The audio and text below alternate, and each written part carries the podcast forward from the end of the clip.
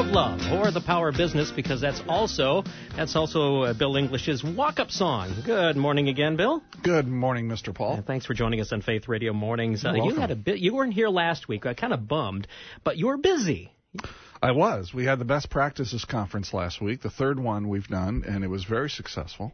Uh, we had 83 or 4 people there with about uh, 32, I think, CEOs and another 16 or 17 business decision makers here in the Twin Cities. Very niche conference, not a large conference, but if you own a business, 5 million and up, it was the place to be. It was the place to be, and as the name suggests, you were talking best practices in business, and uh, you had you gave me a list of ten here. Yes. You gave me a list of 10, so let's start going through those. And We'll hopefully not get them all today. I don't. We'd like to, because I want you to dig into these really well. The first one you talk about is hire character, train skill. Yeah, that's the first best practice. So these are platinums. That, that's the group that I consult through. These are platinums, uh, top 10 best practices for business owners. The first one is hire character, train skill.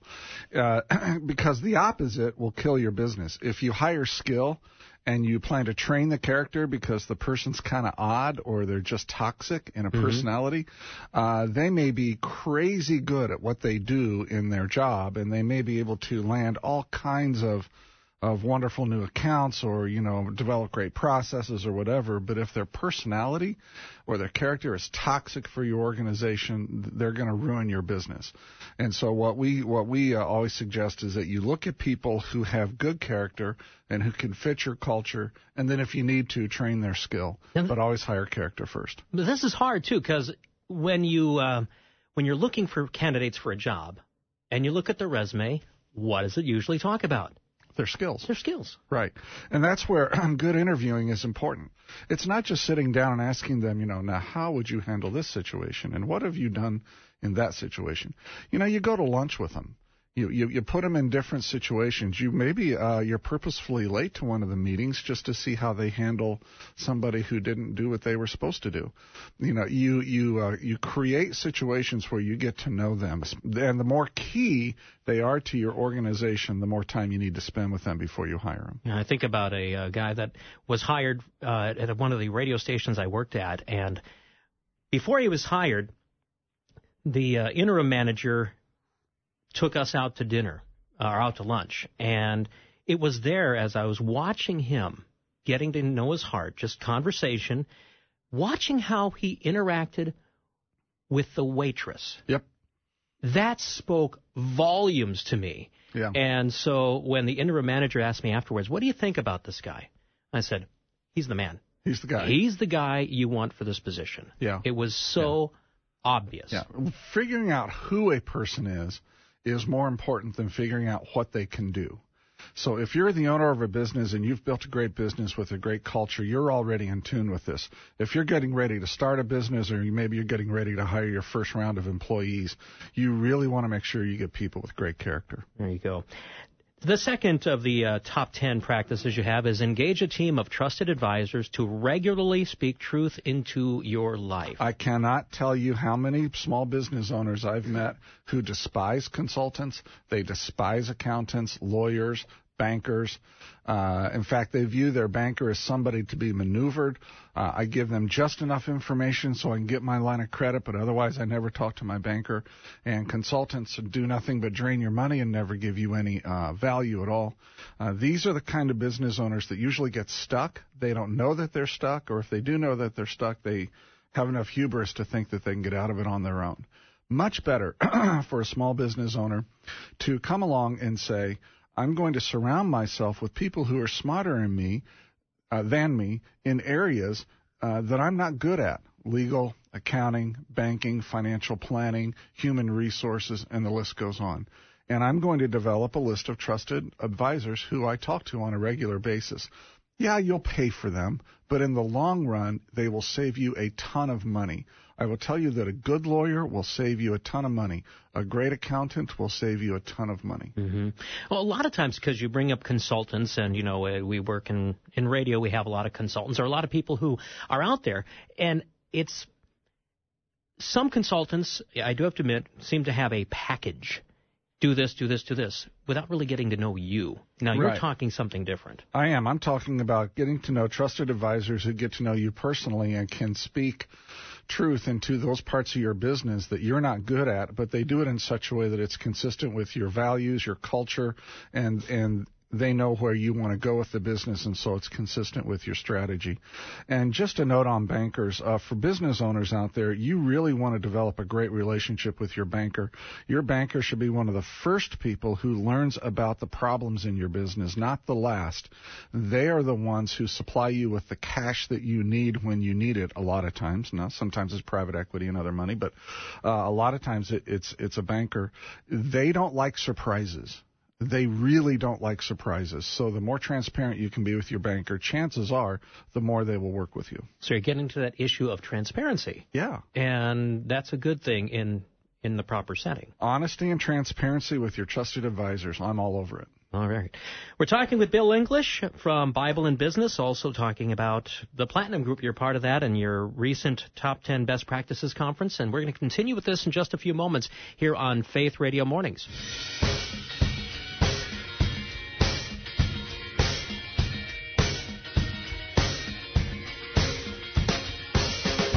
17 past the hour. This is Faith Radio Mornings. I'm Paul Perot sitting in for Peter Kapsner, and it's Wednesday, so we have our usual visit with Bill English from Bible and Business. Real quickly, Bill, Bible and Business, for those who have not been to the website, tell us about it. It's uh, Bill's Thinking Out Loud.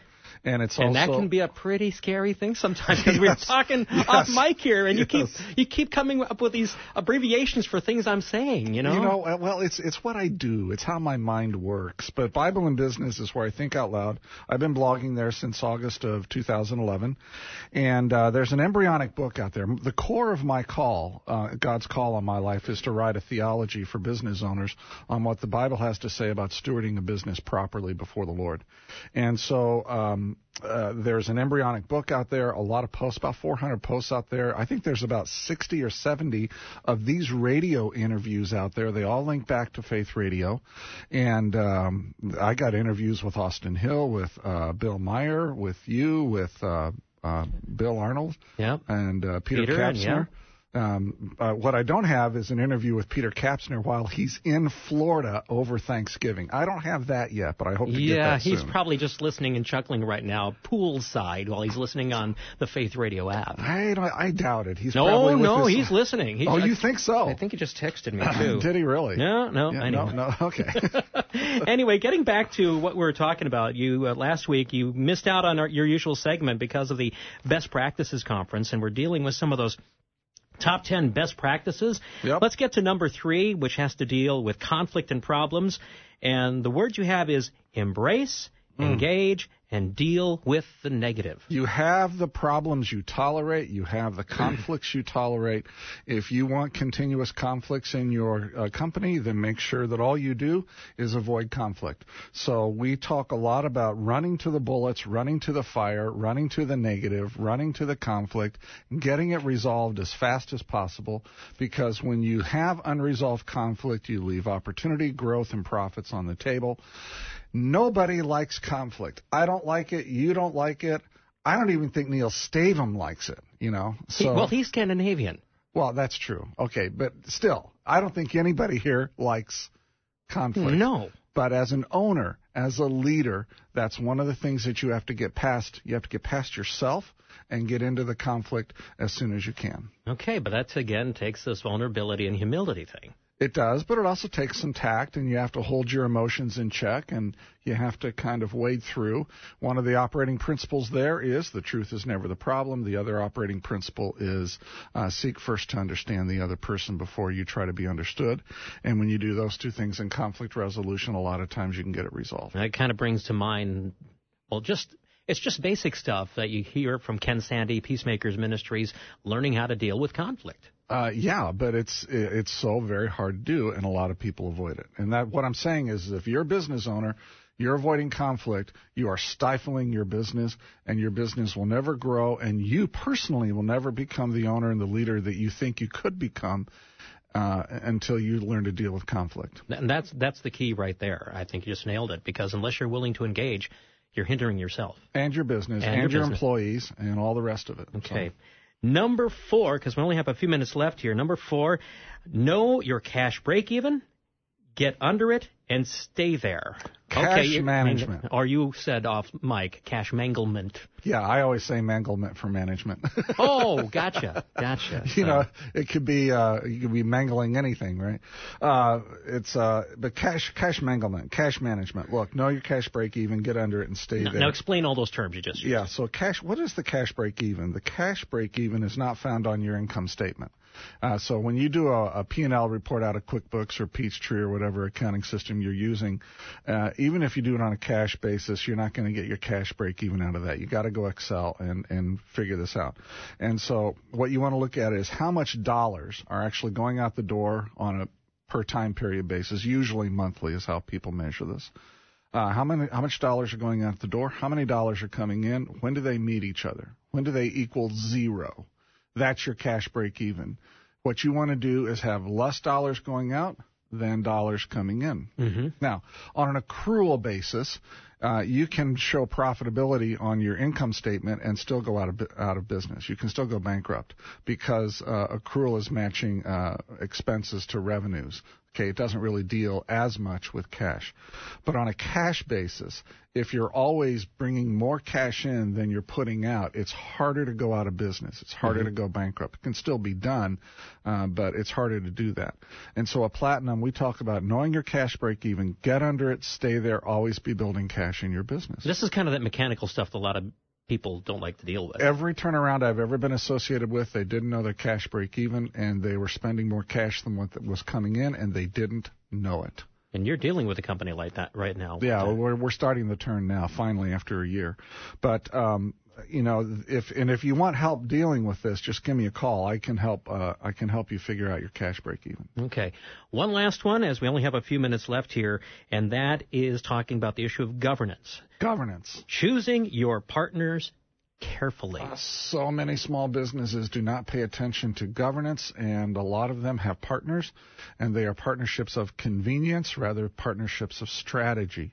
Partnerships of convenience are people who come together to work in a business, and it's usually their tasks or their talents usually offset each other or complement each other, and so that's why they form a partnership. But they rarely take a look at whether the individuals who are entering into that partnership agreement can actually engage in the governance aspect of the business. Can they run a staff?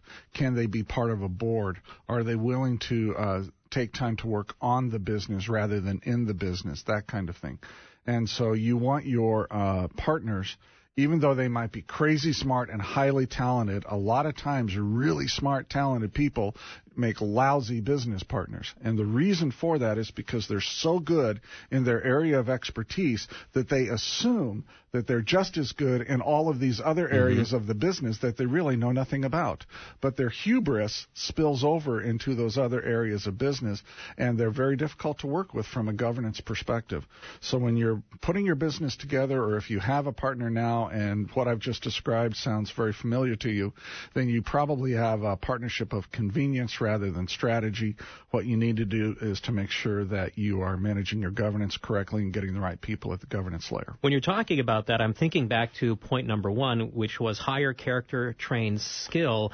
And although that's talking about the employee, I mean, it, y- it's bookended. You've got that at the governance level, you have that at the employee level to a degree. You do, you do. You need to have the right character at the ownership level, and the character traits at the ownership level are they overlap a lot with what you need with employees, but they are a little bit different.